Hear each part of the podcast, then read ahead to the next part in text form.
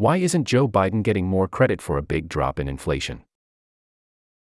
John Cassidy. What a difference a year makes.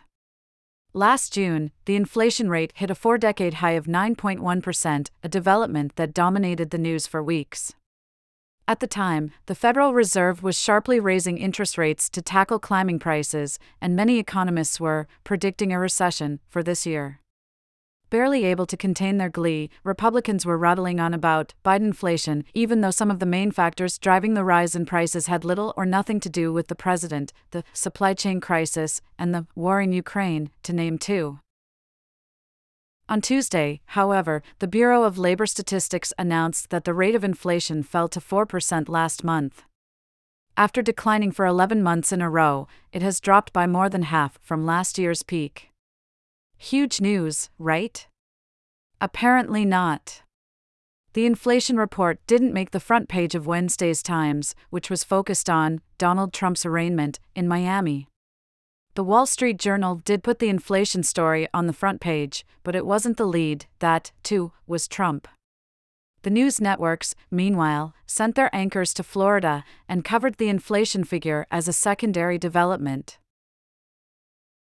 Be the first to know when John Cassidy publishes a new piece.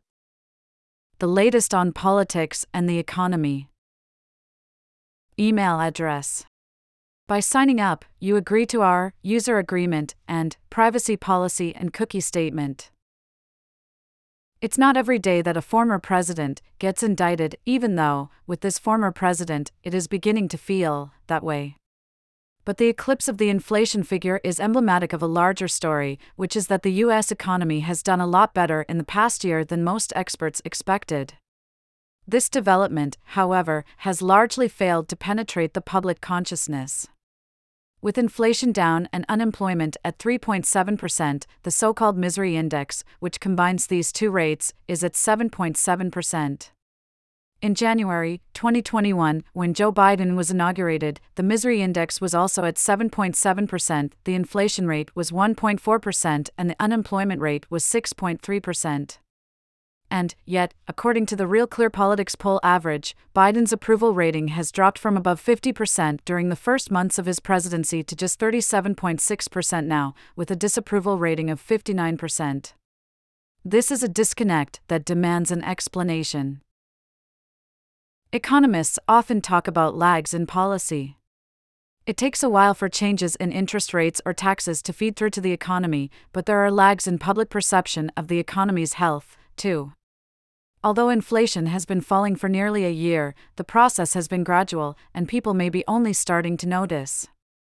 In two of the past seven polls in the RCP database, Biden's economic approval has edged up into the 40s. That could conceivably be the start of a trend, but it would take a brave person to bet on it. This is largely because, despite the inflation rate falling overall in the past year, many individual prices still remain considerably higher than they were when Biden took office. Economists tend to look at the rate of change of prices rather than price levels, Bernard Yaros, an economist at Moody's Analytics, told me on Friday. Inflation is important, partly because it helps determine what the Federal Reserve will do. But most people tend to look at price levels. And, if you look at levels, it's understandable why households are still downbeat.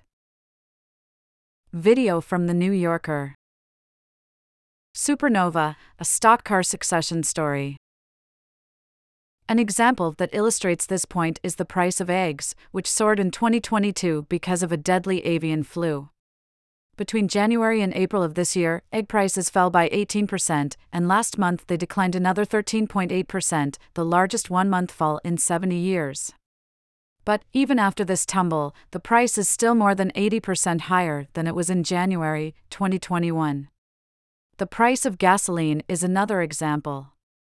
At about $3.70 a gallon, the average price across the country has fallen considerably since last year's peak of $5.10 a gallon but the price is still well above its January 2021 level, which was about $2.50 a gallon. Yaros has looked at consumer prices overall and calculated where they would be now if they had increased at the same pace that they did in the 10 years before 2020. According to his calculations, prices are about 10% above trend. I think people see prices are 10% higher than they should have been, and they think, I am 10% poorer than I was, he said. Economically speaking, that conclusion doesn't necessarily make sense. It ignores the fact that wages have also risen, although not by as much as prices. Yaros calculated that inflation adjusted wages have fallen about 2.5% since the start of the pandemic, and that some people benefit from inflation, particularly debtors such as students and mortgage holders. Their debt burdens are fixed in nominal terms, when prices go up, they get reduced in real terms. But, whether it's economically justified, the public aversion to rising prices is certainly powerful.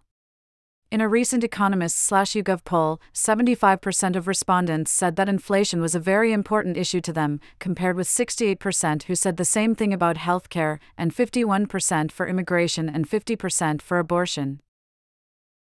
Figures like these leave the White House in a bind. Even though inflation, job growth, and GDP growth have all come in better than expected this year, administration officials appear to be wary of bellowing the good news about the economy from the rooftops and getting accused of being out of touch.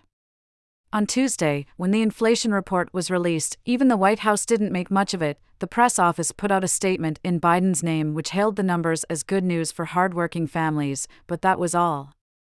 When Biden himself spoke publicly about the economy, on Thursday, his focus was on reducing hidden junk fees. A worthy initiative, but hardly a headline grabber.